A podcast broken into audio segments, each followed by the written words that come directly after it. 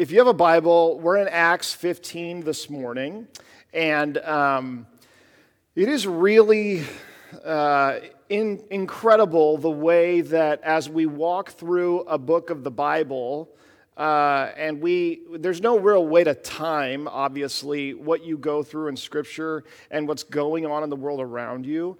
Um, and yet it is amazing the way that god sort of brings these things together so often and uh, and they they relate to one another. And we see that especially with what's going on here in acts. Uh, Acts 15 is, uh, is in many ways, it's like right in the middle of the book, and it's, uh, it deals with something that is so important in, in the entire book of Acts. Uh, a lot of scholars, theologians would say that what happens here, the Jerusalem Council, which is what we're looking at this morning, it really is like the biggest uh, event next to maybe Pentecost um, in the book of Acts. Um, I, I, was talking to Pastor Matt this week about this and um, how when you're in Acts, uh, you, you, you have this sense that like there's these big things happening and every time you start teaching on it you like are wanting to say this is the biggest thing. I say it's kind of like watching um, planet earth if you've ever seen the documentary planet earth and uh, which my kids and i were obsessed with those documentaries. We love them and um, we when you watch these things like it seems like they're constantly saying things that are like bigger and more hyperbolic than the things that they said before. And you're like, how can all these things be true, right? It'll be like the oceans one, and they'll say, like, the oceans, which contain more life than any other part of the planet. But then they'll do the forest one, and they'll say, the forest, which contains more species of life than any other part of the planet. And then they'll say, the deserts, and they'll say, like, the deserts, which cover more area and have more types of life than any other planet. And then they'll say the, the trees provide greater abundance of life than any other. And you're like, wait, how can all these things be true? I'm pretty sure they're just like making up different things. That, that's almost how it feels when you are going through Acts and it's like, this is the biggest thing that happens in the church. And then two weeks later, this is probably the, one of the biggest things that happens in the church. And the fact is, Acts is just incredible because these amazing things are happening. And it's the fact that they're happening for the first time that it's probably such a big deal, right? The Holy Spirit comes upon people and indwells them in a way that never has before, that He never has before. And because of the power of that, uh, that being the first time this happens, it's a big deal, right? This here in Jerusalem Council is a point when the church starts to look a lot more like the way we think of church today. If you've ever been involved in church leadership today, you go, is this the first committee, right? Is this the first time that a meeting happened? A bunch of people sat down over Zoom and they were like, let's talk about this. Let's, let's, uh, let's motion and let's, let's approve the motion. I'm still learning Robert's Rules of Order. I can't tell you how many people in our church council have given me copies of like the dummies version of Robert's Rules of Order because I'm so bad at it. But um, I'm pretty sure that that's what they had to follow in the Jerusalem Council. If you have, uh, we're going we're gonna read through it as we go and, um, and hit on some of the things that happen here. Uh, we're we're going to first see why they had to get together, why this big meeting happens. And so if you have a Bible, Bible, you can open to Acts chapter 15, and we're just going to read a couple verses at a time, and then we'll kind of walk through them and what they mean. Oh, wait, but before I get into it, I want to talk about this. I forgot about this, and I just saw my picture for my slide. When I was in uh, college, uh, actually, when I was in high school, my very first job in high school was at a place called, it doesn't exist anymore, it's called, it was called Pacific Sunwear. It doesn't exist anymore. Now, what you see if you're in the mall and you walk through the mall is a place called PacSun, okay? And uh, that's upset me quite a bit. It's changed so much. It's not the way it used to be. But my first job was at Pacific Sunwear. And uh, working at a clothing store in the mall while you're in high school teaches you a lot about about trends and about the way that people try to look. One of the things about high school that is so interesting is people are getting to this point in life. Really, it happens in middle school as you are starting to kind of form your own identity apart from your family. Um, is you want to be different. You want to be unique, right? You want to be your own person. Um, I've noticed my kids in elementary school, there are exceptions to this, but for the most part, the worst thing that could possibly happen to you in elementary school is that you stand out from the other kids. You just don't want to like be different, look different, seem different in any way. Then you get into middle school and high school and you become obsessed with this idea of being different, being distinctive, right? But then you start to realize after a while, uh, probably the, the, the, longer you're in uh, that life stage, that there's all these groups of people who are trying to be different, but at the same time being exactly the same as one another. And that's like no nowhere is that depicted better than like the fashion, especially in the world of high school. When I was in high school, one of the biggest things at the time was skaters. There were a lot of skaters. And this was like the beginning of like the skater fashion trend. Well, this is at least in the 90s. And it's all about having super baggy clothes, baggy pants, which it is pretty confusing. Even looking back on it, it's confusing because why, if this is all about being able to do tricks on a skateboard, would you have baggier clothes? Well, you know what? If it makes you feel any better, eventually, by the time I was a youth pastor, it was all about skaters wearing the skinniest, tightest pants that you could possibly find.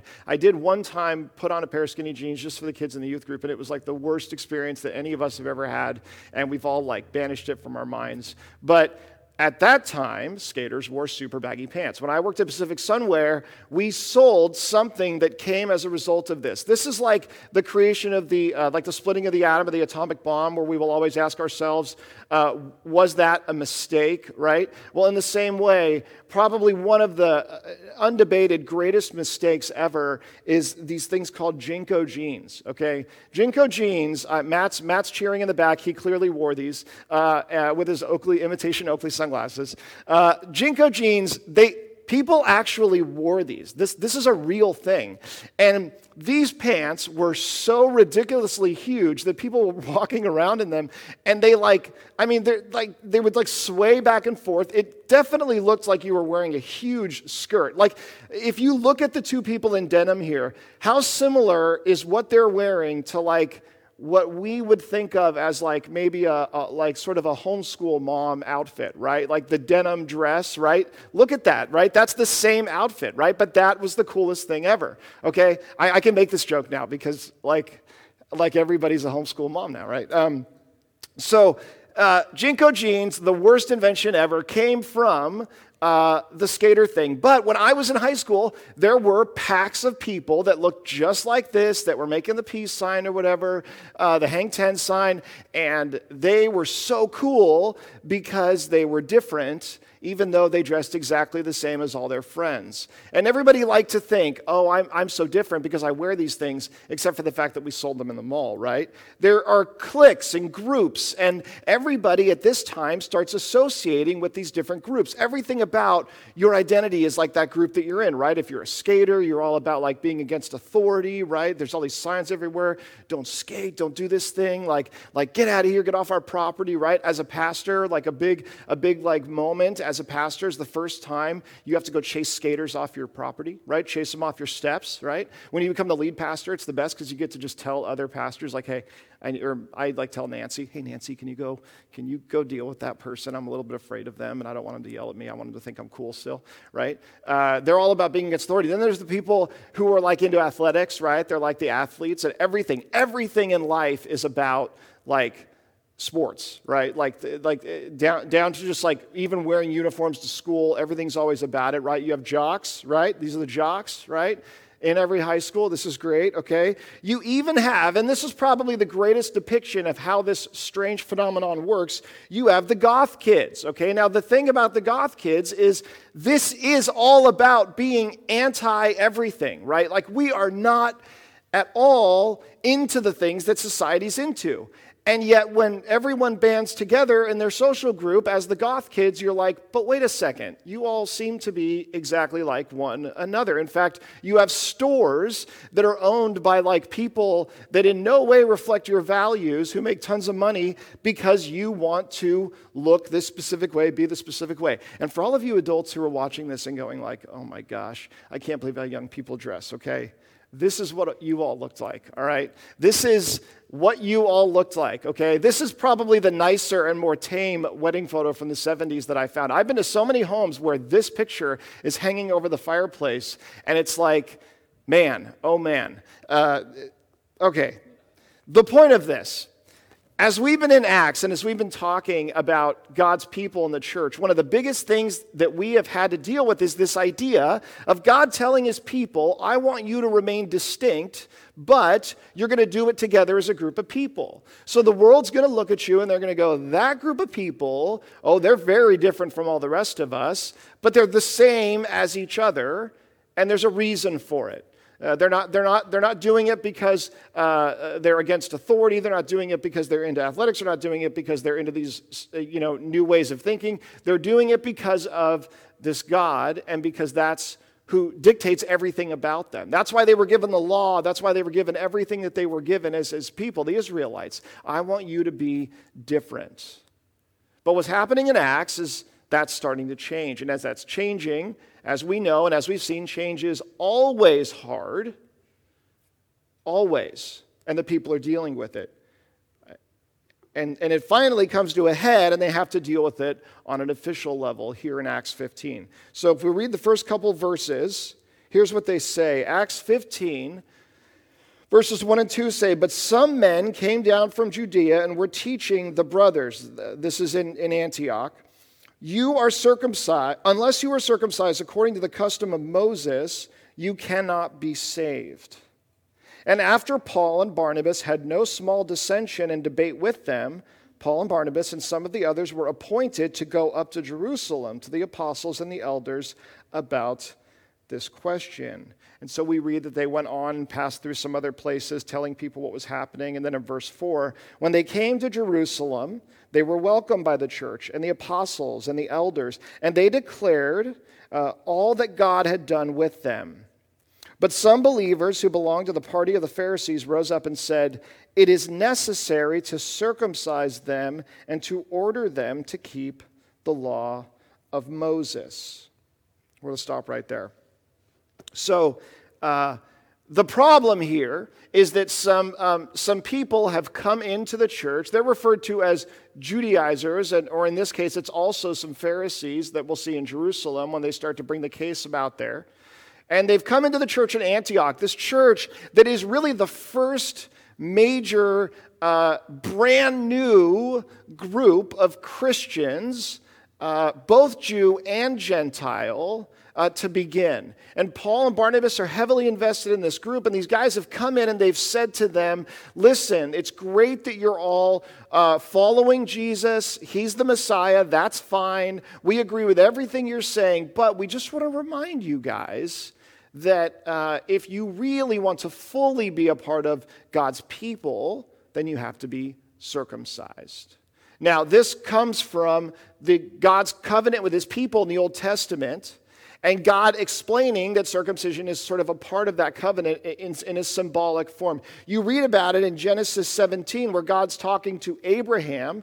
He's already come to Abraham earlier in Genesis. He's told him, I'm going to give you a child, I'm going to make you the father of many nations, of different people. And, and as I do that, um, uh, you're going to uh, you're going to make my name known to the world. Later on, after, uh, after Abraham finally and his wife become pregnant with this child, God comes to him and, and this happens. We read in Genesis 17, and God said to Abraham, As for you, you shall keep my covenant, you and your offspring after you throughout their generations.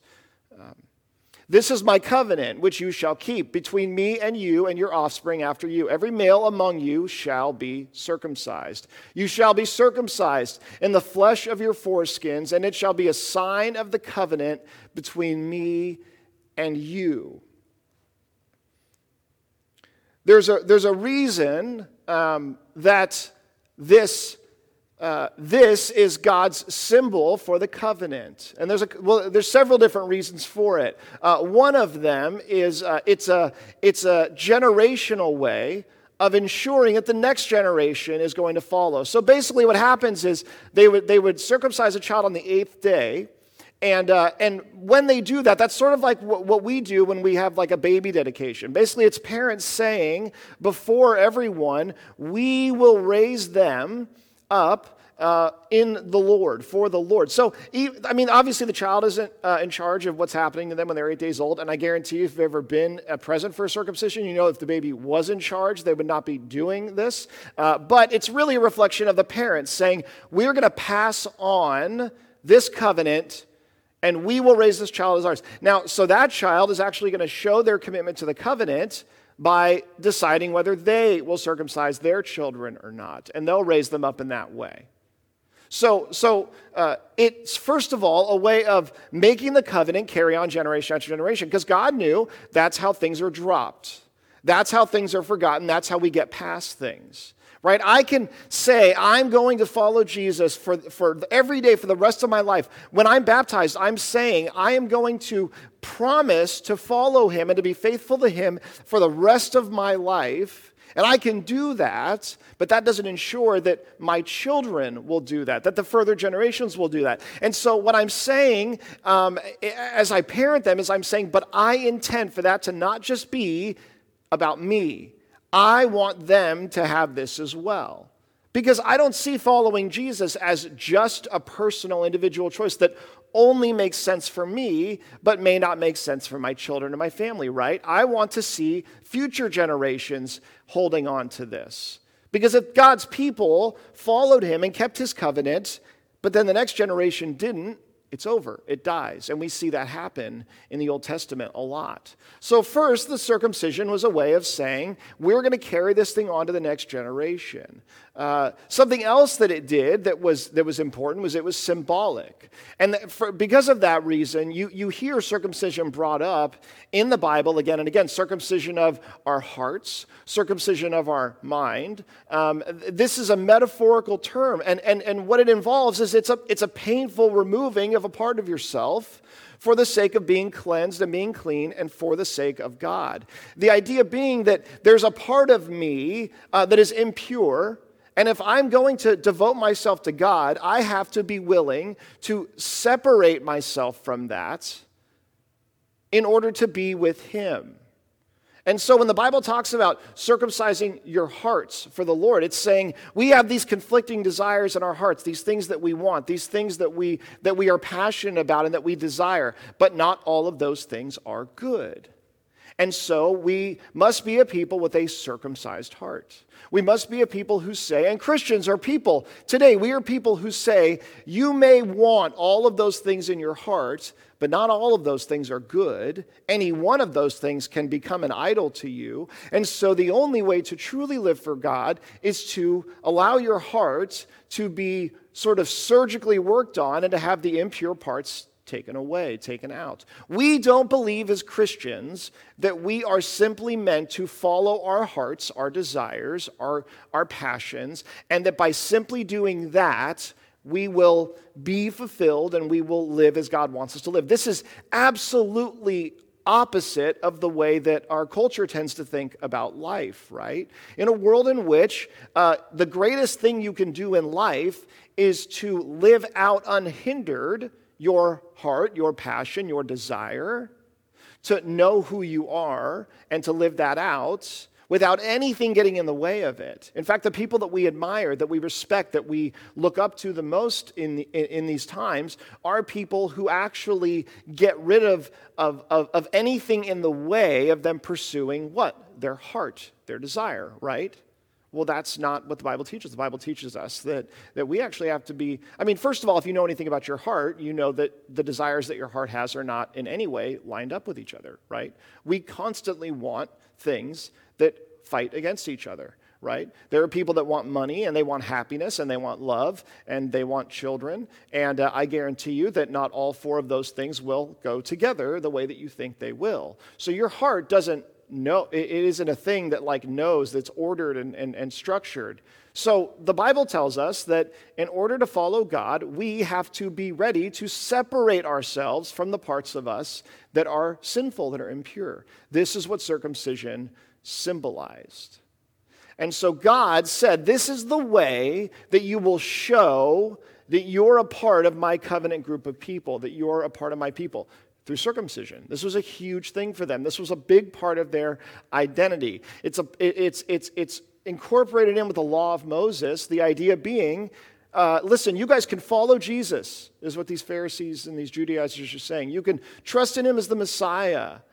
Uh, but uh, if you aren't willing to live by the laws of Moses, if you're not willing to be circumcised, which is uh, so, so a, a, Gentile, a person who's not born Jewish, can become a Jew uh, by simply uh, following the Mosaic law and being circumcised, right? In fact, what it says in the Old Testament is really clear. It says, listen, uh, anybody in your household, your servants, your slaves, outside people can come in but they must be circumcised. They must be made like you, okay? So, this is God's way of saying it doesn't matter who you are when you're born, it doesn't matter what group of people you're born into, it doesn't matter what your background or your story is. Anybody can become a part of my people if you just do this thing and therefore so reverse, irreversibly show that you're my people. Circumcision was a big deal for the identity of God's people.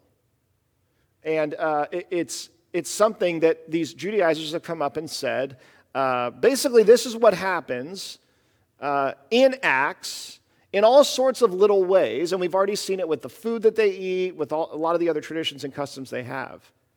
This is where the grace of Jesus and this idea of including all people now is running up against this idea of, but aren't God's people, the Jewish people, aren't they the only people for God? Do you have to become Jewish in order to become Christian? Up until now, you've had to. And that's what they're deciding. And so uh, we read on here um, in Acts 15, ver- verses 6 through 8. The apostles and the elders were gathered together to consider this matter. And after there had been much debate, Peter stood up and said to them, Brothers, you know that in the early days God made a choice among you that by my mouth the Gentiles should hear the word of the gospel and believe. And God, who knows the heart, bore witness to them by giving them the Holy Spirit just as he did to us. And he made no distinction between us and them. So, uh, Peter says here, so what we read about is because this is such a big issue and Antioch is such a big church, they say, we're going to handle this the right way. We're going to go to Jerusalem, Paul and Barnabas decide. We're going to bring this to the, to the elders, the, the pillars, the, the founders of the early church, the men in Jerusalem, Peter, James, the apostles, and we're going to sit down and we're going to talk about it and we're going to seek God's guidance on it. And whatever they decide is ultimately going to be this is God's direction for the church. This, is me- this meeting is a huge deal. And one of the reasons why it means a lot for us is because we tend to think of everything that happens in Acts as just God sort of beamed it down into people's brains. You know, listen, if God wants something to happen, it's going to happen. Uh, if He wants Saul to be a Christian, he's going to become a Christian. If He wants those people to speak in those languages, they're just going to do it. If He wants this person to go speak to this person, He's basically going to almost push them with His Holy Spirit to do it. It's almost like they're just sort of there playing these roles. but what we see here in Acts 15 is different from that. We see this group of leaders saying, uh, It isn't clear to us what we should do. It isn't clear. It's complicated. It's difficult. We see how the law of Moses matters. In fact, one of the biggest things that attracted people to the Jewish faith was simply Moses. He was such a well known and beloved leader. He was such an admired leader by other cultures, other nations, other groups of people that one of the big that the biggest thing arguably that attracted people to the Jewish faith was Moses. So the law of Moses is a big deal. And didn't God give us that law? But at the same time, isn't it through, by grace that we're saved through faith? And it seems as though this circumcision thing isn't actually happening because of some inward change, in, in, like the things that Jesus talked about. You know, it was this idea that your outward actions uh, need to be the result of some inward change, and there needs to be a connection between those two things. Something that we do outwardly, that anybody can do outwardly, it seems weird that, that, that we would still be required to do this thing that means so much just by what the outward appearance is. So they go to Jerusalem and they talk about it. Uh, they present their case to the leaders of the church. And what we read about is the response of Peter and James, the two biggest uh, names in the early church, especially in Jerusalem. Peter, the, the, the, you know, the beloved disciple, the rock on which Jesus built the church, and James, his brother, Jesus' brother, someone who is considered a huge, uh, significant force in the church, not because anyone gave him a title even, but just because of the way he lived and because of the kind of uh, passion that he had and faith in Jesus. And so, um, so as, as, as it says, the apostles, the elders uh, begin to debate. After they had done that, Peter gets up and he says this to them. And the last thing that he says here in the verses we looked at is he says, And he made no distinction between us and them, having cleansed our hearts, their hearts by faith. Peter is reminding them, he's like, You guys remember this whole thing that happened with Cornelius and me? Remember that whole thing about dietary laws and how God changed that? Do you remember that even though it seemed like that's not what God would want, how did he show us that this is what he wanted? The Holy Spirit came upon these people. And like we've seen in Acts, the, the baptism of the Holy Spirit, the idea of the indwelling of the Holy Spirit, where people perform miraculous signs and wonders, where they speak in different languages and tongues, that happens as a way of God showing, see, I want these people to be my people. So it usually happens in situations where there's going to be a lot of doubt, right? How do we know these apostles who follow this Jesus guy that was killed? How do we know that they mean anything, that they're not crazy, right? the Holy Spirit fills them, they do miraculous things. How do we know that these Gentiles, just because Peter says he had a dream about a sheet and some food, how do we know that that means that these guys are really God's people now? Well, because he indwelt them with the Holy Spirit. We can't deny that. We saw proof, evidence that God is in this. And so he points this out and he says, and by doing that, hasn't God made it clear that he has made no distinction between us and them, having cleansed their hearts by faith? This word distinction, this is the first thing I was talking about with our clothing styles and the things that we do. This is a part of their identity. In fact, this is their identity as Jewish people. We've talked about this again and again. Be distinct, whatever the cost. This is what God calls the Jewish people to do. We, uh, th- this is, in a sense, their prime directive. I keep going back to this phrase uh, which is which uh, uh, is uh, is a phrase from Star Trek, and and if you're a Star Trek nerd, you're going to love this part of the sermon. I'll tell you right now. Uh, I had some conversations with people this week about the Prime Directive. I just think that phrase basically sums up the fact that as God sent His people into the Promised Land, He said, "I want to give you an instruction." And this instruction is really going to be the heart behind all of these laws and rules and everything that I give you. And it is this I want you to be very different from all these other nations and groups of people. In fact, we, we ask ourselves, like, you know, why did God tell them to, to, to kill so many people when they would go into these lands, to not keep even alive animals, to not intermarry with people of different religions and faiths and cultures? And the reason is always, it always goes back to this God saying to his people, I want you to be distinct, whatever the cost. This is the prime directive of the Jewish people. The prime directive, uh, like I said, it's a phrase from Star Trek. Uh, if you're familiar with Star Trek, you know the prime directive. Uh, I looked it up, and uh, this is the prime directive, okay? This is my favorite Star Trek captain, so I'm going to use him, Captain Picard. Uh, the prime directive is this Starfleet personnel and spacecraft are prohibited from interfering in the normal development of any society. Any Starfleet vessel or crew member is expendable to prevent violation of this rule. Basically, the prime directive is this they go around, they're, they're, it's a scientific mission, okay? It's a scientific mission. They're going around, traveling around the universe, they're, they're discovering things and interacting with these different civilizations, but if a civilization has not yet achieved a certain point, and you know, for those of you who care about the details, it's warp drive. If they have not obtained the capacity for warp drive, as we all know, uh, then you can't interfere with the development of that society. Okay, you have to. Th- so this was like uh, also an excuse for them to put on cool costumes and go in and dress up like the native people and pretend, you know, like they were native people too, but they weren't really. They were Starfleet officers, and it was very exciting, I'm sure. Uh, so the prime directive is called that because they say we as th- this is like when you watch planet earth or national geographic and you're like please just that, that one little elephant that, that just got turned away from his family and he's wandering out into emptiness and you're panning out to show that he's about to like completely die the slowest death ever because he just got turned around in a, in a sandstorm and he's walking the opposite direction from his whole pack.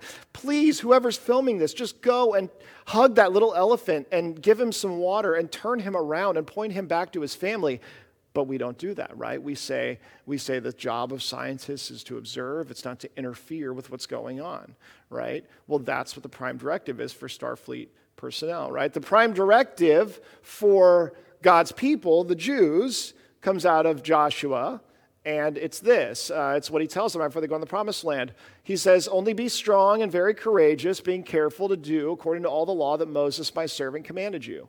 Do not turn from it to the right hand or to the left, that you may have good success wherever you go. This book of the law shall not depart from your mouth, and you shall meditate on it day and night, so that you may be careful to do according to all that is written in it. For then you will make your way prosperous, and then you will have good success. God tells his people very simply, He says, You're going to go in this land, do this thing, the law, and if you do it, you will prosper. Because, one, there is a natural wisdom to God's law. If you do God's what God says. If you and God's law reflected his heart. It told us all these things about who God was, right? So if you if you do these things and live this way it'll naturally be wiser and better for you. But on top of that, God's going to protect you. He will supernaturally keep you safe. He will protect you from your enemies. And there were a lot of enemies at this time. And what we see happen is exactly this thing play out. There are generations that say, not going to follow God's law. We don't care about it anymore. They lose sight of how important it is. They stop being distinct. And what happens is, apart from them just falling into the foolishness that comes from not having God's wisdom, they're conquered by enemies. They're overtaken by enemies. And ultimately, that's what leads to God's people being scattered and dispersed until Jesus comes. This is the prime directive. And yet, Peter says this, and it matters a lot. He says, He made no distinction between us and them, having cleansed their hearts by faith. This is a big deal.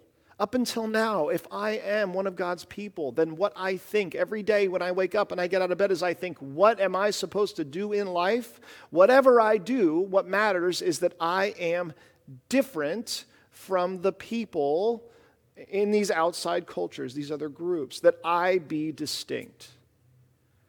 One of the things that I have learned so much going through Acts this time around is that my assumption about God's people, the, the Jewish people, were, was that they were the bad guys in the story. The idea is, you know, they're the ones that, that wanted to crucify Jesus, right? It seems like every time that there's an interaction with Pharisees, Jewish leaders, they're, they're these legalistic people who don't care about anything or anyone, and they're the bad guys, right?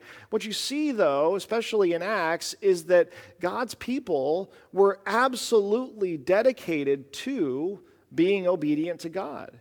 And that meant be different from everyone else. And so, of course, they didn't learn languages. Of course, the, uh, of the places where they lived, they were known as that culture, that group that did their own thing. And they actually looked down on Gentiles, or they looked down on Greek speaking Jews, people who said, Well, I'm Jewish, but I've just, I've let myself become like society. You know, it's, it's just, it's what I've needed to do. They've learned the languages, they've done those things. So, so it's easy to judge God's people, the Jews, for, for living this way, but this was their prime directive. And so if, if, if you're killing yourself, doing everything that you can to just be distinct in the way that you live from those non Jewish people, and then God comes to you and he says, comes to Peter, comes to these guys in the early church, and makes it very clear to them there is no distinction between the Jews and the Gentiles. That statement changes everything about the way that they view God and what it means to follow Him. Now, the goal is to get this gospel to all of the people and to not focus solely on being different for the sake of being different. Because it was important that they be different. And a lot of their law, a lot of their traditions, a lot of these things in the Mosaic law, people would ask today, why don't we follow most of what's in the Mosaic law? Why do we only follow parts of it, right? Well, because of ultimately what gets decided here in the Jerusalem Council. And the first thing that's decided is there is not a distinction between Jews and Gentiles, which means if they're not circumcised and that makes them not Jewish, they're still God's children, they're still God's people. There isn't any difference in God's mind. And he doesn't have favorite children and less favorite children. He goes on then and says this Now, therefore, why are you putting God to the test by placing a yoke on the neck of the disciples that neither our fathers nor we have been able to bear? But we believe that we will be saved through grace of our Lord Jesus, just as they will. So Peter's going on, he's saying, Listen, if there's no distinction, if Jewish people aren't better than Gentiles, then why are you making them follow the Mosaic law in order to be Jewish? Now, uh, a Jewish person would say to this, well, because we love the law, because it's great, because it gives us all these amazing things and wisdom. But what Peter's saying is he's saying, guys, I know this law. I know you. I know your history. I'm one of you. And don't you agree that when we talk about the law, that when we all actually talk about what it's like to be a Jewish person and trying to follow God, that we seem to feel more like it is a burden that we have to bear than that it's this amazing, wonderful thing, right? Have you ever, you ever talked, have you ever like uh, talked to someone about the things God wants for us, about uh, the idea of, you know, living well for God? And it's almost like there are these sort of, uh, you know, there's the facade of, oh, this is so good, this is so great. But then, uh, then when maybe there's this point in your life where you feel like you can be really transparent and honest and you say, it just feels like a burden to me. It feels like a bunch of rules. It feels like a weight. It feels like a constant, sort of shameful, maybe even guilt driven thing. Why would Peter say that about the law? Why would he say that it's a burden? Because this is his point to them. In this council in Jerusalem, Peter's saying, guys, let's be honest. The law was a burden to us. And what the law was meant to do was to point us to this, which is the fact that we need God's grace.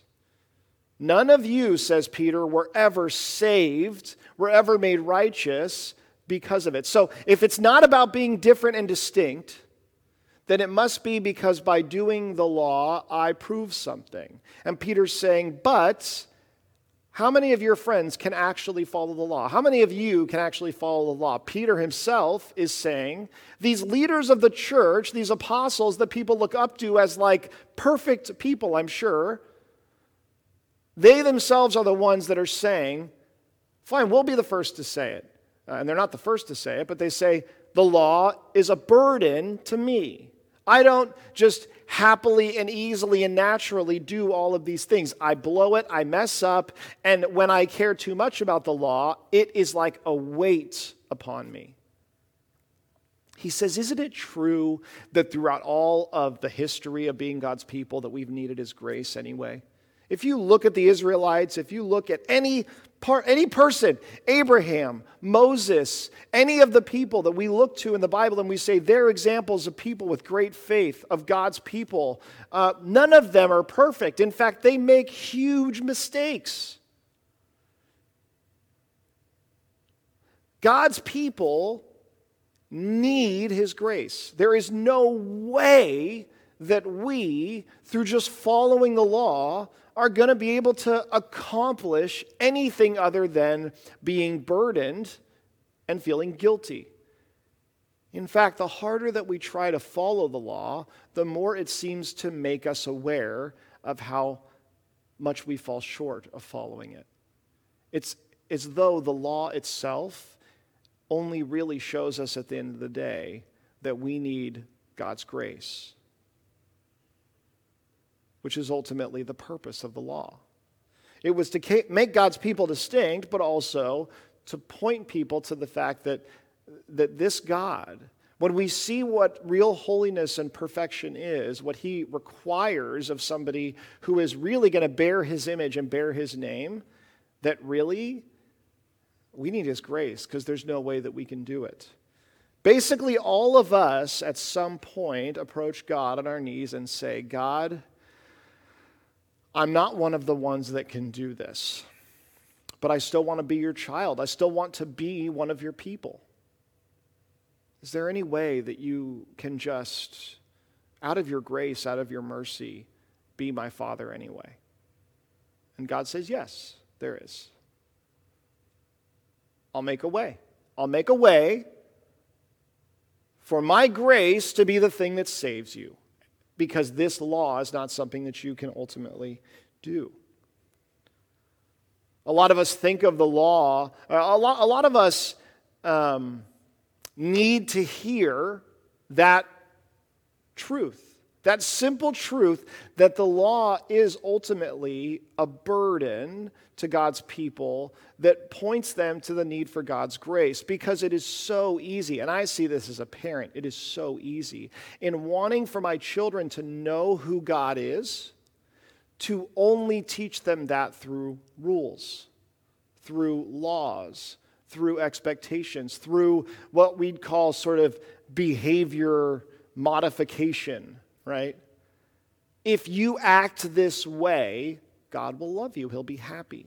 If you are this way, God will love you and he will be happy. And we always give a disclaimer oh, you know, but you're not perfect, and that's okay too. But uh, it's so easy if that's the only way that we understand who God is, is through his laws and expectations of us, then ultimately uh, we, we kind of either become these sort of delusional, uh, legalistic people. We think we're better than we are, right? If, if your only hope is in perfectly following this, and you can't do it because none of us can, then you either just kind of start to live in this fake world where you are actually perfect, you know? Maybe you do what the Pharisees did, you change the laws to where they reflect the way you behave, or you just, everybody, you know, you begin to be a hypocrite or you're the, you're the sinner that's on their knees saying, God, I'm groveling before you because it makes me realize I can't possibly do any of these things. I can't do all these things. Either way, we need him. He goes on, uh, we read in Acts 15 12 through 14. And all the assembly fell silent says, and then they listened to Barnabas and Paul as they related what signs and wonders God had done through them among the Gentiles. After they finished speaking, James replied, Brothers, listen to me. So this is now James. Simeon has related how God first visited the Gentiles to take from them a people for his name. Therefore, my judgment is that we should not trouble those of the Gentiles who turn to God, but should write to them to abstain from the things polluted by idols, and from sexual immorality, and from what has been strangled, and from blood. For, for from ancient generations, Moses has had in every city those who proclaim him, for he is read every Sabbath in the synagogues.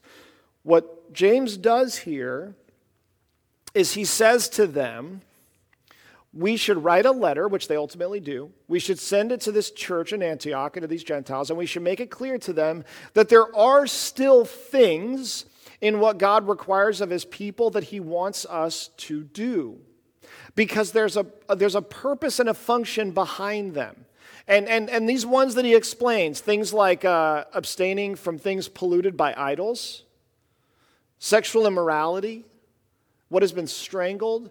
All of these have to do with uh, real, actual spiritual issues that people deal with in their hearts. Even the food that's been strangled, there's a connection in why this is so important. It basically has to do with people being able to get food uh, more easily and more cheaply, but it's food that has been desecrated in various different ways by idol worship or by the way that these animals have been killed. And he says, uh, you're, you're choosing to, for the sake of saving some money or getting meat more easily, uh, to, to do something that has basically been a part of a ritual for some other god. But he separates it out. He basically says, listen, let's make it clear to these guys. We need to make it clear to them that there are things in the Mosaic law that have a real, genuine root spiritually. And that what we're not saying to them is it doesn't matter how you live and what you do. But what we should do is free them up from the things that are more tradition for the sake of tradition. Ultimately, what he says is this He says, We will no longer, as a church, we will no longer, as a people, have tradition for the sake of tradition. We will no longer do things just because they make us different. Now, this ultimately ends up being absolutely, without a doubt, the hardest shift and change for the Jewish people.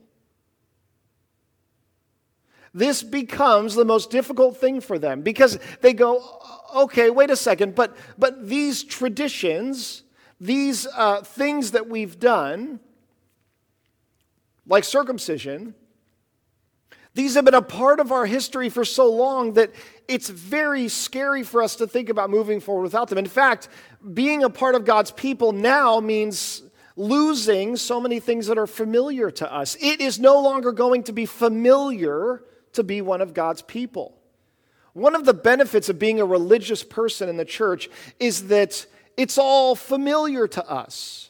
We come to church every Sunday and we sing songs that are familiar to us. We do things that are familiar to us. The way that we do church, the way that we talk in church, the way that we expect church to be is familiar to us and therefore comfortable to us. We often wonder why is it that other people don't come here? Why don't they see how good all of this is? And it's often because we just don't understand that these things that are familiar to us are completely foreign and unfamiliar to other people. I've talked to people who have become Christians and have sort of assimilated into church life and culture, and it's interesting to hear their observations, to see the things that they say um, as sort of like, uh, why, why would you do that? Why would you do this? I don't see it anywhere in the Bible. Oh, no, I know, but it's, a, it's sort of a tradition. It's something that we do. And there's so many ways that we do it. I was looking at uh, memes this morning, uh, worship leader memes. I don't know why, but I was. And there was one, it was this guy that had like a v neck shirt and it went all the way down, like to his belly button. And it said, worship leaders saying, uh, rid your mind of all distractions or something. And it was like, it was a joke on the fact that like a worship leader is like, let's just remove all distractions and I'm going to put on the weirdest shirt and do the craziest stuff ever to get as much attention as I can, right? That's a great example of something that like if you do that long enough, if the church culture becomes a certain way and we get used to it, right? Then we go, uh, then we go, well, it's going to be funny if you guys get up to lead and you have like choir robes on after this because you're like, oh, I'm just really self-conscious about what I'm wearing. No, I, I they're fine. Um, but we do these things, and if you do them long enough and we get used to them long enough, they become traditions and they become things that are normal to us. But just because we, we have something that's familiar doesn't mean that it's something that has ultimately got spiritual roots to it, that, that there's a, a purpose behind it spiritually. And this is the hardest thing for God's people to ultimately let go of. You know, ultimately, what we see here, I, I was saying that in Acts, it's been incredible to see how uh, what we've gone through in, in, this book has lined up with what's been going on in our world right now. You know, we're in this pandemic, and um, as, as we've come out of like wave after wave of quarantine restriction, we're, we're in a new wave of these things now, it seems. Uh, the question is always the same for church, in the church, right? Uh, which is like, so, so how do we worship? How do we get together? What do we do, right? We live in a state where we have restrictions on how we can worship. And, uh, and we talk to friends and people in neighboring states that some have restrictions that are more rigid than ours, some have restrictions that are much looser than ours, some have none at all, right? And as we go through a time like that, we basically say we don't know exactly what it is that we should do. Just like these apostles didn't know exactly what it was to do. You see, we, we live in an age in which, I don't know if it's different now than it used to be or if everybody expected it this way, but uh, the, the age in which we live now, we associate conviction with like impulsive action. The idea being, if you really believe something, if God is really driving you something, if you really know the truth of God, and if you really have conviction and passion for what He wants, you won't have to stop and think about things too long, right? You won't have to deliberate things. You won't have to sit down with a group and discuss those things, right? That's for people who maybe don't have conviction in what they do. Because of the conviction I have, the moment I see this thing on Facebook, I forward that baby baby right along, right? Because that's conviction, right? It's only the person who doesn't know what God wants for them who has to stop and think about that, right? And yet, that's not what we see here. What we see here is we see the actual leaders of the church saying, We don't know what to do yet. Why? Because we have these conflicting things. We have the call to reach the Gentiles, but we have this law in Moses that God has told us is important. We don't know what to do. And, and you know what we need more than anything is we need God's wisdom and the Spirit. And if you want the Spirit, if you want God's wisdom to be a part of your decision making, then you generally need to stop and ask for it. You stop and you say, God, would you give us some direction? Would you speak to us? This last week, we were meeting as a, as a council. We were talking about, about church and about meeting in church and about, you know, uh, there, there are churches that are wrestling, very seriously wrestling, as we should, with the question of at what point do we, do we allow uh, authorities, governing authorities, to dictate the way we worship, right? Uh, but, but on the other hand, uh, you know, because ultimately God tells us to gather together and worship. On the other hand, we're a witness to people. We have certain amount of sort of uh, capital and credibility with the people around us, and we want to be careful with those things because we are called to reach those very same people, right? These are complicated things. These are difficult things. And so I have talked to so many pastors who are getting together with people a lot more these days and asking questions and praying and seeking God's wisdom and his advice on, on what it is, his direction on what it is that we should do. It is a mistake to think that, uh, that, that oftentimes that, that things are, are so simple and so easy that we should just follow our own instincts, our own impulse, right? One one of the worst things that can happen is for a person to make the mistake of thinking, God has made me a good enough Christian that now I'm just going to be me. The things that I love are the things God loves. The things I get upset about are the things God is upset about, right? How do I know that? Because I've been a Christian for so long. I've been a part of this thing for so long. Or because I'm a leader, because I'm involved. These men are the leaders of the church.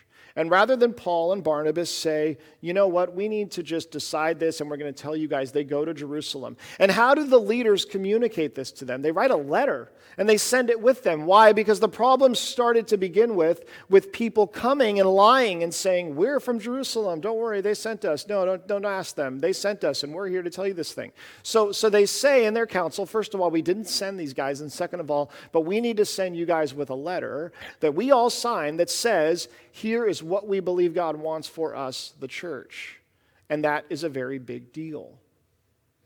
Ultimately, what God seems to be doing, well, what He is doing, is He is saying to His people, I'm going to give you these leaders. I'm going to appoint these leaders. And they, they will not be, uh, they, it, it's so similar to what you see in the Old Testament, even. It, it, they won't be based on uh, their physical abilities, by the, their impressive stature, by their incredibly good looks. Uh, they will be leaders based upon their maturity and their faith in me.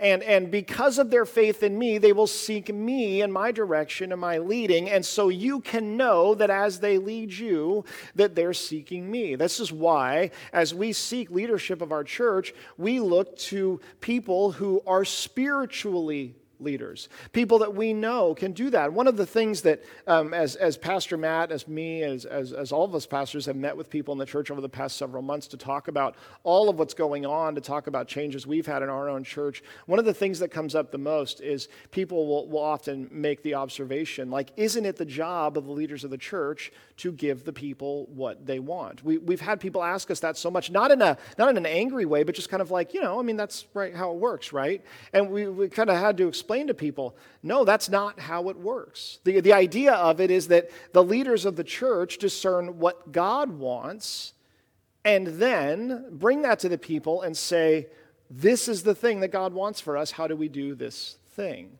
Right? That's how God is setting it up for his people uh, I said before, change is hard. And one of the things that we know about it in the church, and we see so much change happening here in Acts, is that the way to, it, to deal with it, the way to, to work through change that's happening as it's happening, uncertain times, uncertain situations, times when things are being questioned and talked about and, and, and looked at that maybe haven't even been evaluated in a long time, the way to ultimately endure that thing is to simply remain through it that like a stone that is in a, a, river, that is, as the water passes over it again and again, it smooths the edges away. This is ultimately uh, us sort of remaining in Christ in the church, is to say that, that even when it's difficult, even when we are figuring out these big things that seem so, uh, so new and scary,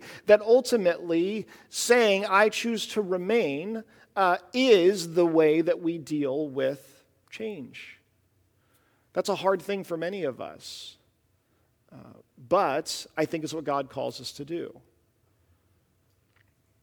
As we continue to worship this morning, as we close, I think the biggest takeaway that each and every one of us individually can have in this is simply this Do we do the things that we do because they're comfortable, because they're familiar, uh, do we do those things because um, we, uh, we find them, um, the things themselves, to be comforting? Or are we seeking God and His Spirit in how it is that we're trying to live? Most people that I talk with who are believers confess that they don't spend much time asking God what He thinks, asking the Spirit where it is that we ought to go, what it is that our heart ought to desire. That we're much more inclined, even when we get on our knees in prayer, to ask God for the things that we want rather than to ask Him to change our hearts. The greatest thing that we can do as a church, that we can do as a people in a time of a lot of uncertainty, is to spend more time asking God to lead us and guide us as we do that, I think a lot of the fear and the uncertainty will fade away. Because I think a lot of the fear and uncertainty comes from us knowing somewhere deep down inside we're trying to figure all this out ourselves. And we have this feeling that God's up there looking at us saying, if you get this wrong, you're in trouble. What God is ultimately up there saying to us is, invite me in, ask me into this, and I will lead you. You can trust me in that. Let's pray.